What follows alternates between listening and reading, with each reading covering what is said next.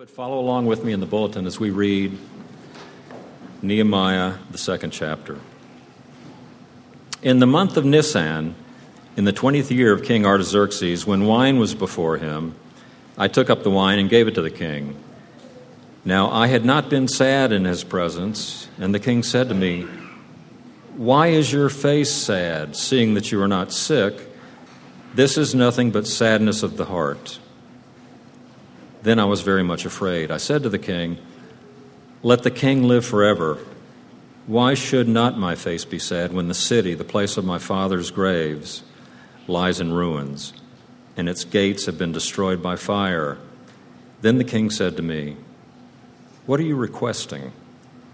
So I prayed to the God of heaven, and I said to the king, If it pleases the king, and if your servant has found favor in your sight, that you send me to Judah, to the city of my father's graves, that I may rebuild it. And the king said to me, the queen sitting beside him, How long will you be gone? And when will you return? So it pleased the king to send me when I, was, when I had given him a time, and I said to the king, If it pleases the king, let the letters, let letters be given me to the governors of the province beyond the river that they may let me pass through until I come to Judah, and a letter to Asaph, the keeper of the king's forest, that he may give me timber to make beams for the gates of the fortress of the temple, and for the wall of the city, and for the house that I shall occupy. And the king granted me what I asked, for the good hand of my God was upon me. Then I came to the governors of the province beyond the river and gave them the king's letters. Now the king had sent with me officers of the army and horsemen, but when Sanballat the Horonite and Tobiah the Ammonite servant heard this, it displeased them greatly that someone had come to seek the welfare of the people of Israel. So I went to Jerusalem and was there three days. Then I arose in the night, I and a few men with me, and I told no one what my God had put into my heart to do for Jerusalem. There was no animal with me but the one on which I rode. I went out by night by the valley gate to the dragon spring and to the dung gate, and I inspected the walls of Jerusalem that were broken down and its gates that had been destroyed by fire. Then I went on to the fountain gate and to the king's pool, but there was no room for the animal that was under me to pass. Then I went up in the night by the valley and inspected the wall, and I turned back and entered by the valley gate and so returned. And the officials did not know where I had gone or what I was doing, and I had not yet told the Jews, the priests, the nobles, the officials, and the rest who were to do the work. Then I said to them, You see the trouble we're in, how Jerusalem lies in ruins with its gates burned. Come, let us build the wall of Jerusalem that we may no longer suffer derision. And I told them of the hand of my God that had been upon me for good, and also of the words that the king had spoken to me. And they, and they said, Let us rise up and build. So they strengthened their hands for the good work. But when Sanballat the Horonite and Tobiah the Ammonite servant and Geshem the Arab heard of it, they jeered at us and despised us and said, What is this thing that you are doing? Are you rebelling against the king?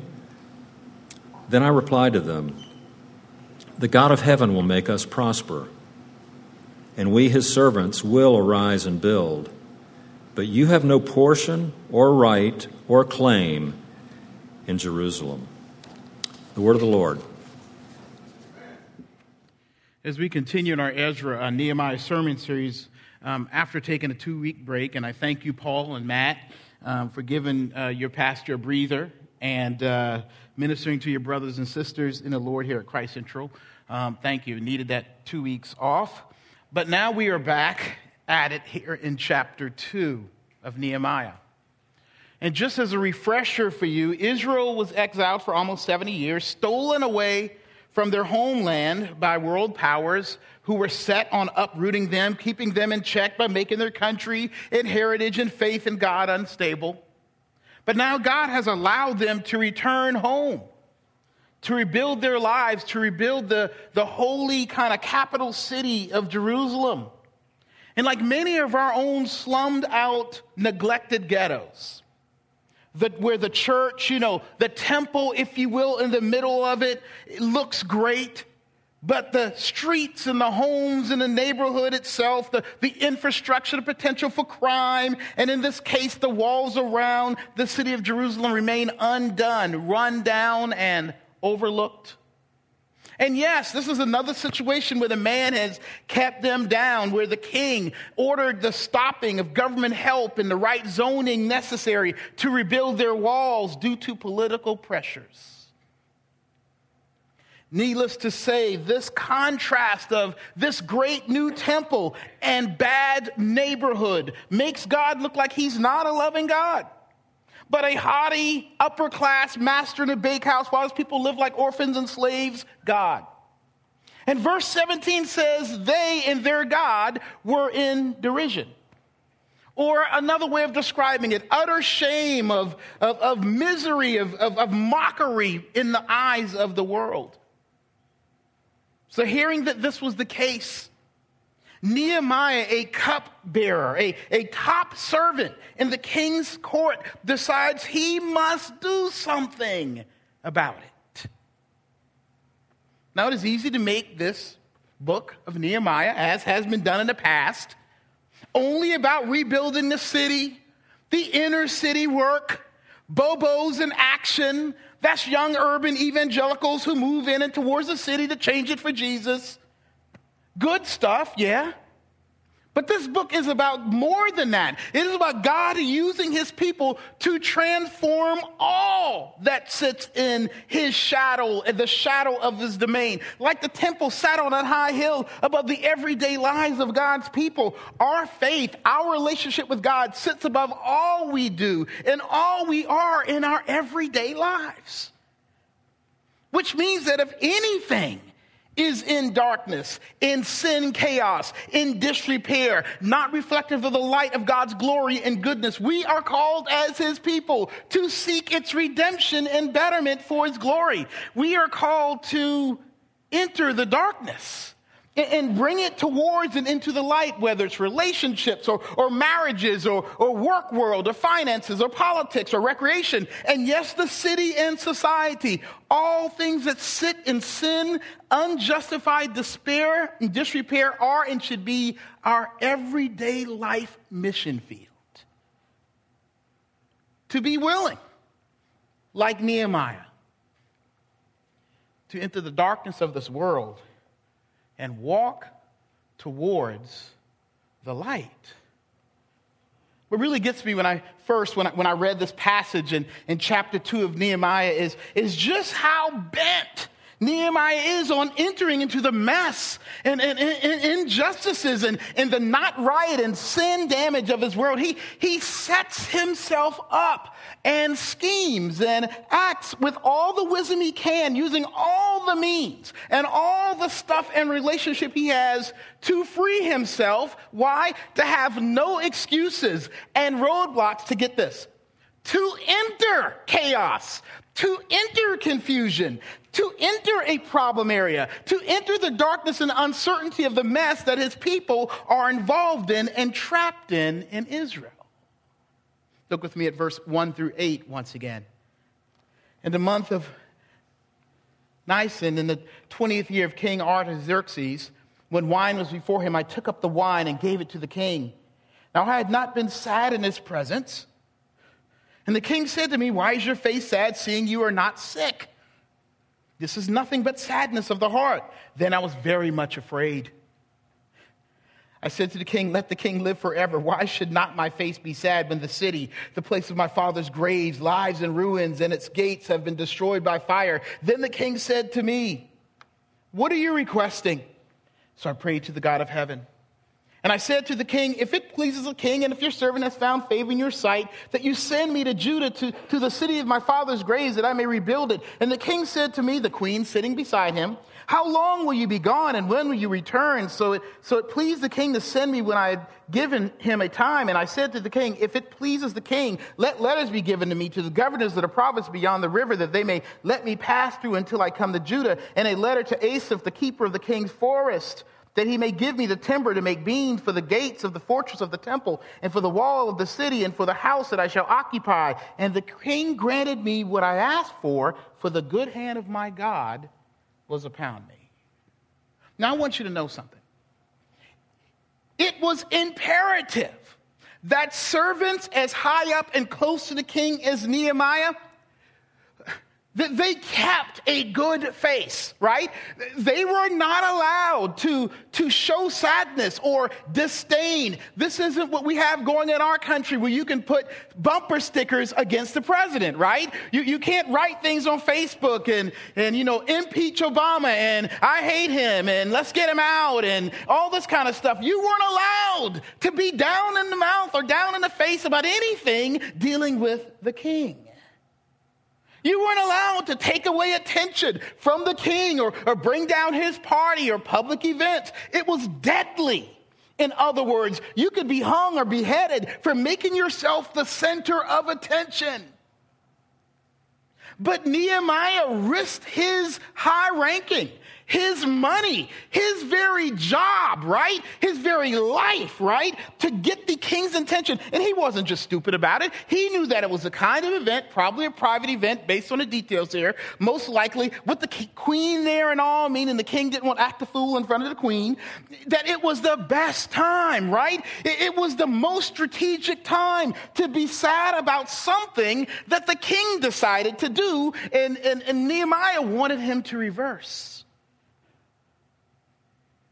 I mean, this guy, Nehemiah, not only has guts, but again uses the position he has, all the act acting he can with the sad face and all, right? All the planning he has to put it all on a missional risk that could cost him every one of his security areas, his reputation, his good government job, right?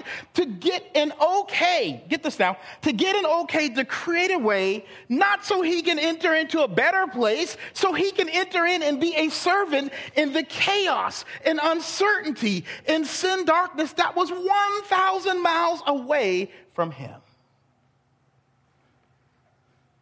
And then when he does go to Jerusalem, the Bible tells us that he meets up with opposition to his coming. And this happens. Look with me at verse 11. So when I went to Jerusalem, was there three days. And was there three days, excuse me. Then I arose in the night, and, a, and I and a few men with me, and I told no one what my God had put to my heart to do for Jerusalem. There was no animal with me but the one I rode on. I went out by night by the valley gate to the dragon spring and to the dung gate, and I inspected the walls of Jerusalem that were broken down and its gates that had been destroyed by fire. Then I went to the fountain gate and to the king's pool, but there was no room for the animal that was under me to pass. Then I went up in the night by the valley and inspected the wall, and I turned back and entered the valley gate and so returned. And the officials did not know where I had gone or what I was doing, and I had not yet told the Jews, the priests, the nobles, officials, and the rest who were with who were to do the work. Let me tell you what's happening. This dude is going into the night so that he can see. Now, they didn't have those high powered flashlights, right? He probably had a lantern, okay? He is going into the night or a candle so that he will see the mess and strategize how to get into it the right way. All right, now hear me now. He is not examining the walls secretly so that if he discovers that it's too hard or risky, he can skip out before anyone knows he was there.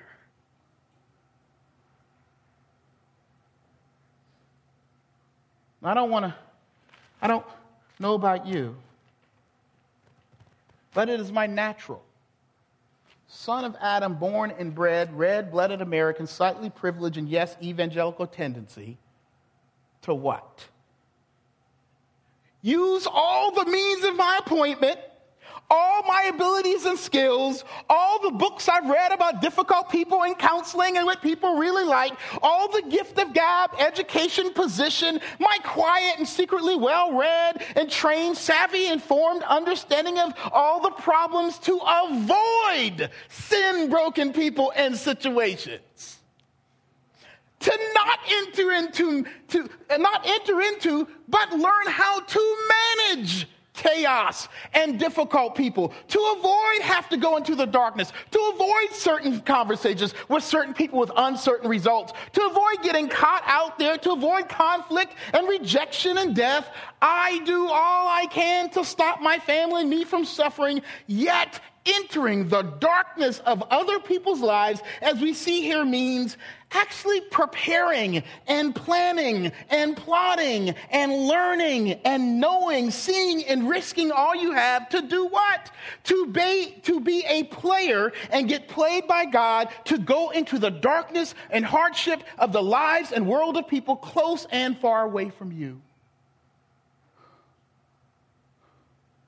The Bible tells us that once Nehemiah gets to go ahead, he gets the king's caravan and paperwork to make sure. Get this, not to make sure it's safe necessarily, not to make sure, you know, if things get rough, I got a caravan back home. You know, I got to have the police ex- escort back to, back to Babylon. That, that's where I like to go, right? No, he gets all this stuff in order. It's so opposite our American thinking. We get our stuff in order so that we can make sure we have choices, right? To get up and leave.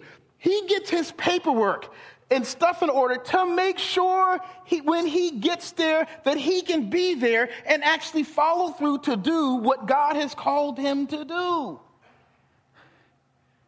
And then the Bible tells us that when he gets here, he meets with opposition from people who don't want him to be there. And he was looking around at night, the Bible tells us that he literally meets a roadblock.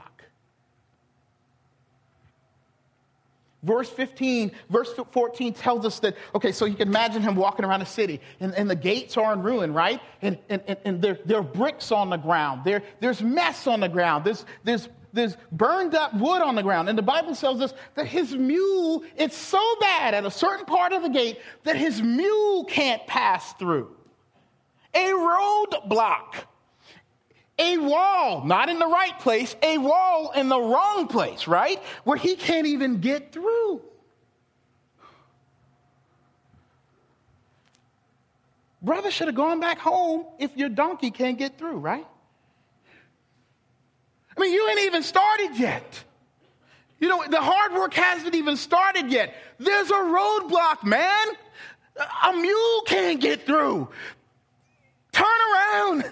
Don't keep inspecting the gates. That should be enough right there. You don't need to see anymore, Nehemiah. There's a roadblock. You got to get off your horse and walk around. Come on, go back home. No, the Bible says he gets up the next morning and leads a rally to start the work. I bring attention to this because all, we all have great ideas.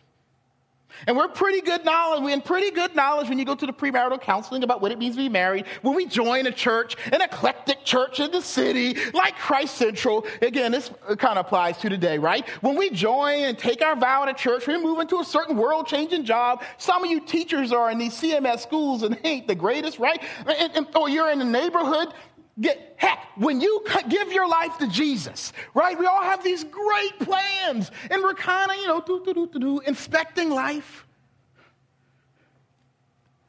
And unfortunately, once you are like too far in to back up, and when the smooth ride makes you have to get down a bit, when we see what is truly at hand, what God is thrusting us towards, and what it will cost us in those hard places and people and issues for us to deal with, we start to feel overwhelmed. I do we begin to assess our situations and relationships that we are called to with an eye for no longer, hey, I'm looking at the wall so I can figure out how to fix it. We now look at our relationships and situations for an eye of how to get over or get out of it. When we hit a roadblock, the first thing I do is, what did we do wrong? We must be in the wrong place. It's too hard. There's a roadblock. I, you know, I shouldn't have hung out with this person. I should have asked them how they're doing. I should have had that discussion. You know, with your wife, how we doing? I shouldn't have asked that. Because as soon as I get the roadblock, the wall, the first thing we say is everything we see tells us we shouldn't be here. We want to make sure now that it won't cost us too much. We're looking to preserve ourselves, to make sure we won't get the blame or responsibility in this marriage, to make sure we get the connection and friendships we want out of the church the way we want it, because truth be told, we want a church as long as it's not a challenge or a roadblock to be a part of it. If it fits in the soccer schedule, right? We only want wives and husbands that are easy to get along with. And when it gets too hard and chaotic or self threatening, if we actually have to, and I borrowed this term from somebody, get off our donkey.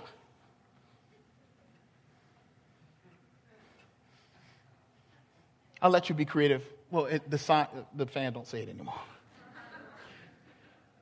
or if it will cost us our donkey in some way, we're going to get our donkeys out of there aren't we?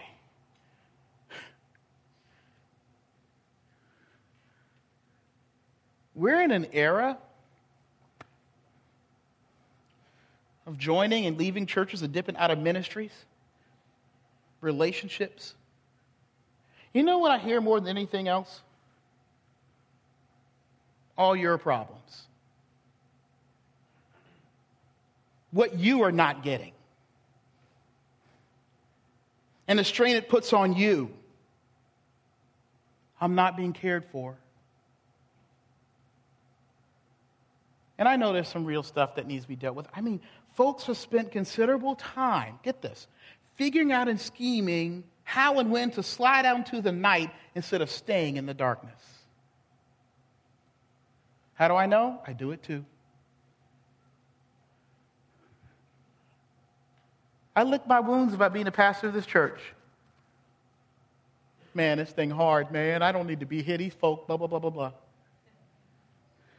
There's a roadblock. I'm out. I'm out. Every day, I mean, every other day, I think about what job could I get beside this one? Seriously, you can ask elders. Ask my wife. It's hard. I'm like, it'd be nice to get a job where they're like Brown over there. Get the boxes, load them up. Yes. You know, when you in when you in ministry and you're in real relationships, it's not Fred Flintstone. It ain't yabba dabba doo when you punch the clock. Some of y'all too old for that. Too young rather for that. Remember Fred Flintstone? He punches the clock. Boom! My day's over. Yabba dabba doo. Believers don't have a yabba dabba do in their lives. You can't punch a clock and be out.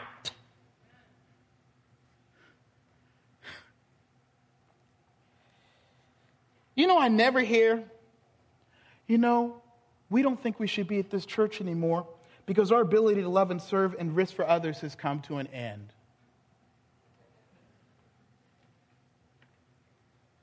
I hear we don't fit because we're not getting what we want. Not, we don't fit because our ability to care for others has ended. Nehemiah's whole vision and mission was about caring for the people who are in trouble. Man, he was a cupbearer in the king's court a thousand miles away. He had everything he wanted right there. Why would he build his house in a place where he's going to have nothing but opposition and a whole lot less friends?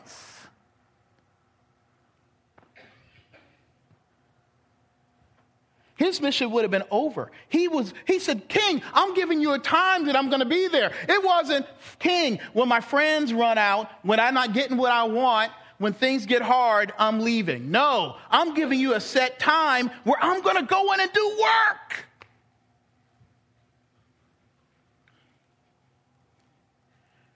This is a hard one. And I'm not talking, I'm not trying to dog anybody because I'm with y'all. I want to stay on my high horse everywhere I go. I don't want to get down. You know, in men's class, uh, it's been great. It's been scary too. We talked about the way we avoid chaos with our wives and friends and children. We don't want to ask how, again, how are you doing or go into dark places that, that are too relationally or conversationally too difficult or risk our control and comfort. We are scary as all get out.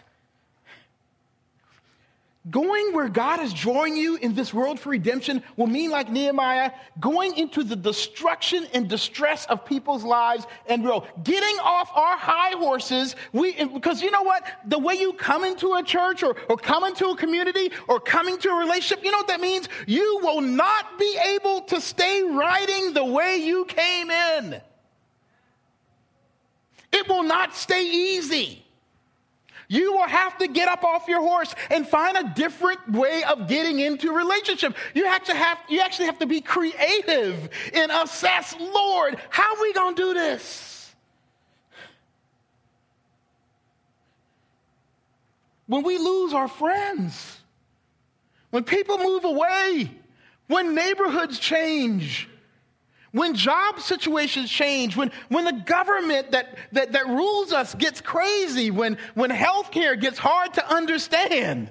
I mean, when websites break down, right? When, when all kind of things go on, it's not, it, it, that is not the time to bow out. You're going to have to change.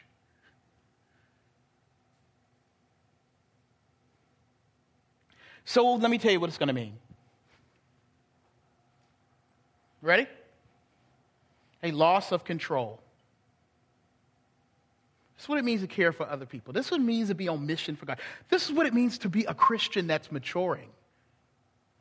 Okay, I'm not gonna lie to you, all right? It's gonna feel like a loss of control, feeling lonely and forsaken, friendless, alone, risking being wrong with your friend or spouse or kid, putting yourself at risk of not getting what you want, of not feeling comfortable, of not being with and who you wanna be with, of having an awkward community group and not having the perfect matched up friends, of getting insecure, of not getting and securing your wishes, but being about someone else.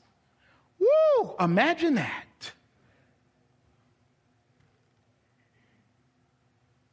Sometimes I'm accidentally loving somebody else. Because when we're in control of it, man, it's about loving yourself, ain't it? It's about loving someone else in a way that serves you. It's about doing what God wants in a way that's going to benefit you personally. I mean, you read most Christian books, they'll tell you how to serve and love the city, but it always is in some way, you know, if you give, ah, you're going to get this, right? If you invest, you're going to get this return. No. What if you invest and you don't get a return? What if God gets the return? You know, we taught in this country giving away so the government don't get your, all your money, right? Make sure you take your money out in the right stocks and bonds and make sure you don't have to pay that 30 or 40% tax and all that kind of stuff. Sometimes in our world with God, when you give, when you invest, He takes 100% tax. He gets all the glory for all that you give and invest. And the return is His. And in that way, it's good for you. I don't like to hear that. I, I really didn't want to say that because then I'm responsible. Now, I said it. Pastor Brown, remember what you said? I was don't. Let's play the tape. They're not recording this one. I mean, we are called and equipped. Now, understand this. I don't want to throw it up. We are equipped individually together with each other. Like the king gave Nehemiah everything he needed. We are all gifted, not alone, but together. We are all gifted with what is necessary, with relationships, with help, with resources, with networks and support to take on what God has called us to be about in this world and not use those things to run away. Contrary to what American capitalism teaches us, blessing of our position is not about the ability to do what you want, when, and how you want to do it, but having the position, like Nehemiah, being in a position you are right now with all you have and don't have, and stay and dig into where God has you. And oftentimes, more than not, it's a very dark and dangerous and uncertain kind of place.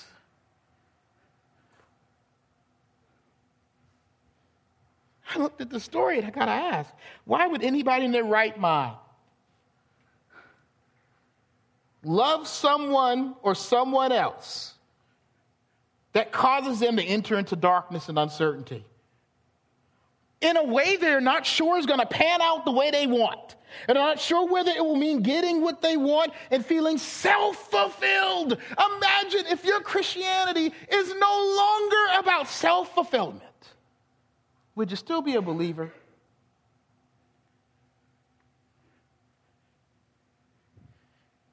It's about fulfillment, but maybe not self fulfillment.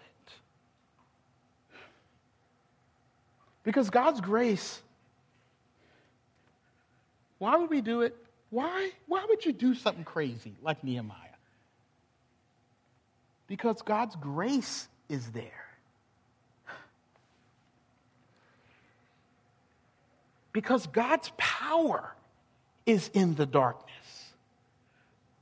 Because God's very presence is there and meets us there. I, think it would be foolish for us to think that Nehemiah did not fear or know the risk of entering into Israel's dilemma.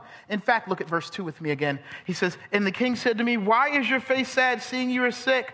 There, this is nothing but sadness of heart. What did Nehemiah say next? Then I was very much afraid. Because the next line could have been, You dead. Why your face looking like that at my event? Don't pull my wine with a sad face. You, the bartender, look happy in this bad boy. I given you a place, you get to pour the wine, act right. Next line could have been, get him out of my face. I don't want to see. Sad man got to die. Go.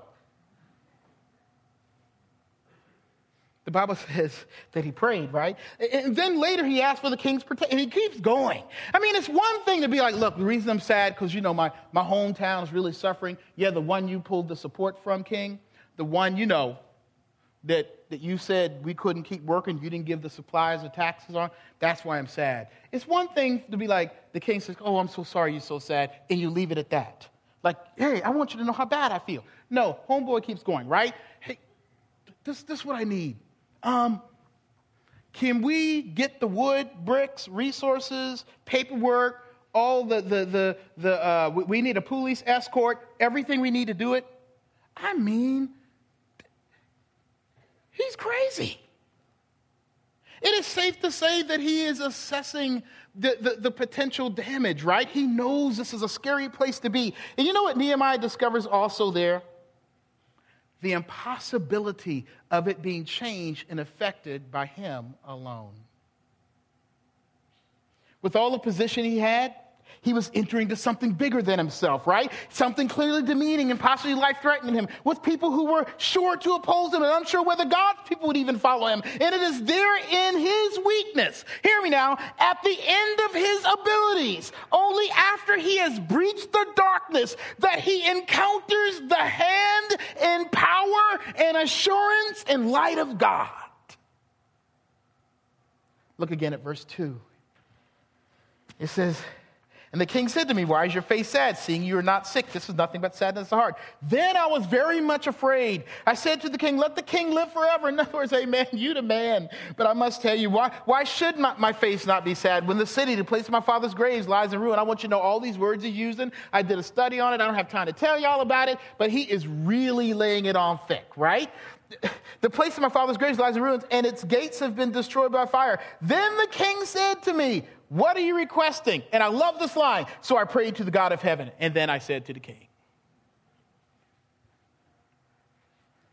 And then after he asked for the paperwork and supplies, right, for, for the king, and then, then look what happens after his uh, midnight horse ride the, the next morning, appearing as one sent from the king in verse 17. Then I, this is after he walks around at night, then I said to them, you see the trouble we're in, how Israel lies in ruins with his gates burned? Come, let us build the wall of Jerusalem that we may no longer suffer derision. And I told them of the hand of my God that had been upon me, and also of the words that the king had spoken to me. And they said, Let us rise up and build. So they strengthened their hands for the good work. You know what I noticed? Nehemiah found his prayer life in the departure in the darkness. His connection with God and with God's wisdom, power, and courage to say yes to doing God's will, albeit hard. You know why, Pastor Brown, do we not see the power of God? Why are our prayers so cold?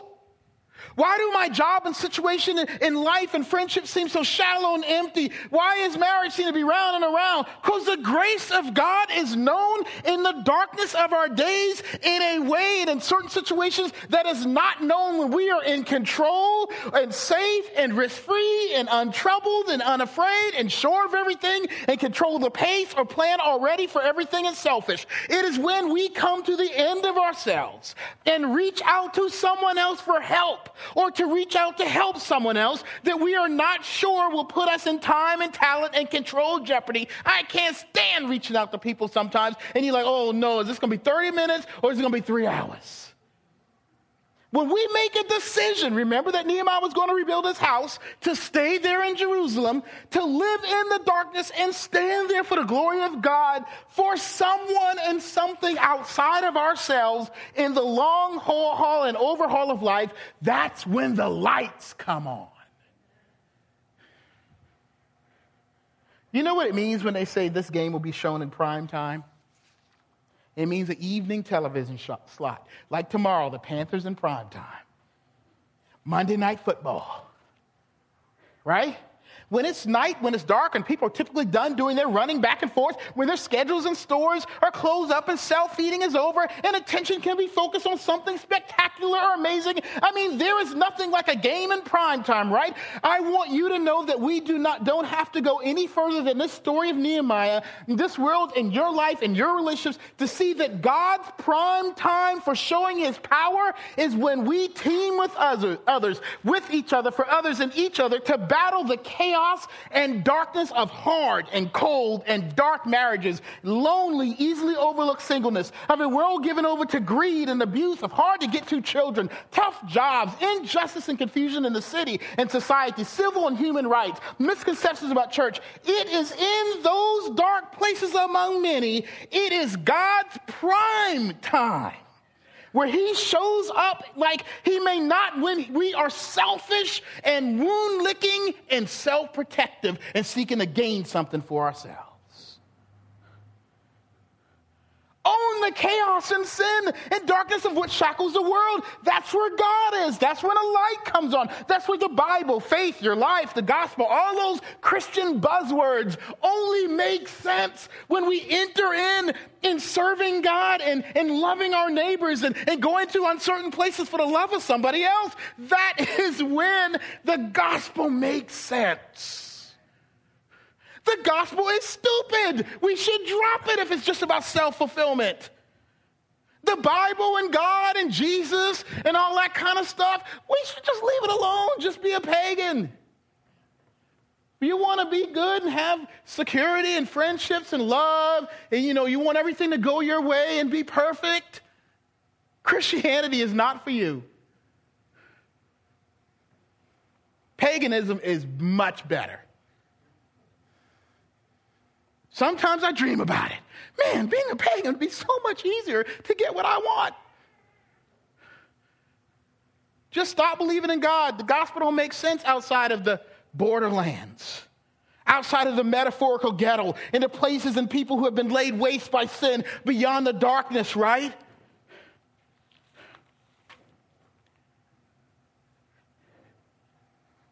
Look at verse 11 and 12. We're going to wrap up here.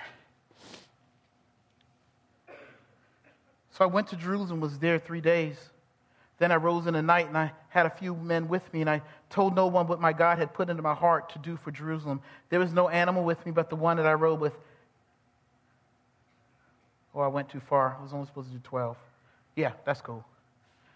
You know what is interesting here again? As one entering into the destruction, despair of his brothers and sisters' lives, Nehemiah's very heart was transformed by God. God stole his heart in the night for the task at hand.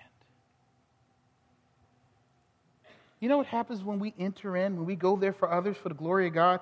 Often in some unseen place and way, God steals our affections. And we do crazy things for God. We care. We give our schedules away. We sacrifice. We pray for others. Somewhere, in that faith step, in that, in that entering it is where God steals us and lays his hand upon our hearts, and we don't even see it coming.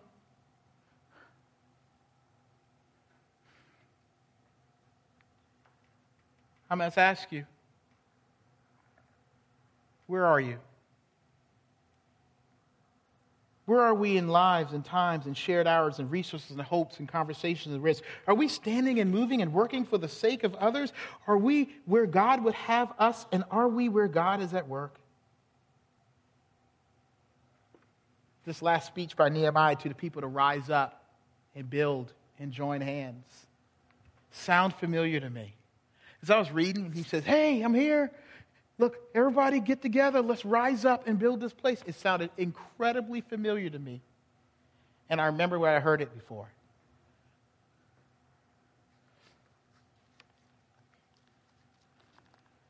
In Isaiah 61, reads this way The Spirit of the Lord God is upon me because the Lord has anointed me to bring good news to the poor. He sent me to bind up the brokenhearted, to proclaim liberty to the cap- captives, and the opening of the prison to those who are bound, to proclaim the year of the Lord's favor and the day of vengeance of our Lord, to comfort all who mourn, to grant to those who mourn in Zion, to give them a beautiful headdress instead of ashes, the oil of gladness instead of mourning, the garment of praise instead of a faint spirit, that they may be called oaks of righteousness, the planting of the Lord, that he may be glorified. Get this. They shall build up the ancient ruins. They shall raise up the former devastation. They shall repair the ruined cities and devastations of many generations. This was a speech Jesus used to introduce himself to the world. You know what? Though we are called to have to be more like Nehemiah, we are actually the exiles in the story. We stand in the devastation and disconnected. We are the ones who cannot muster our strength to rebuild and repair our world as a community of love. In our dark brokennesses, Jesus must be our Nehemiah. And he calls us into be with each other in our mess. He says, rise up, put your hands together. Let, us get going by being first as the Lord who successfully and fully, without excuse, faithful to God when we didn't deserve it. He didn't have to leave his royal place and come into this dark world, and our dark, ruined by us and others, places and redeem us and save us. And he, as the Lord alone, can wake us up and lead us and steal our hearts and, and rally us to do what God would have us to do as his people on this earth. Without uh, God's Nehemiah Jesus, we cannot and will not have the heart, the eyes, or the stomach to do what God wants us to do with and for our world. We must get punch drunk on the gospel by believing and looking to this fact. Jesus has come into your and our darkness to lead us, to gather us, and join others to a journey with Him towards reparation, repair, renewal, redemption, and light.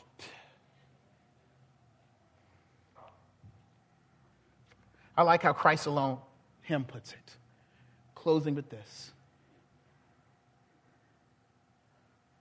There in the ground his body lay, light of the world by darkness slain. Then bursting forth in glorious day, up from the grave he rose again and he stands in victory. Sin's curse has lost his grips on me, for I am his and he is mine, bought with the precious blood of Christ.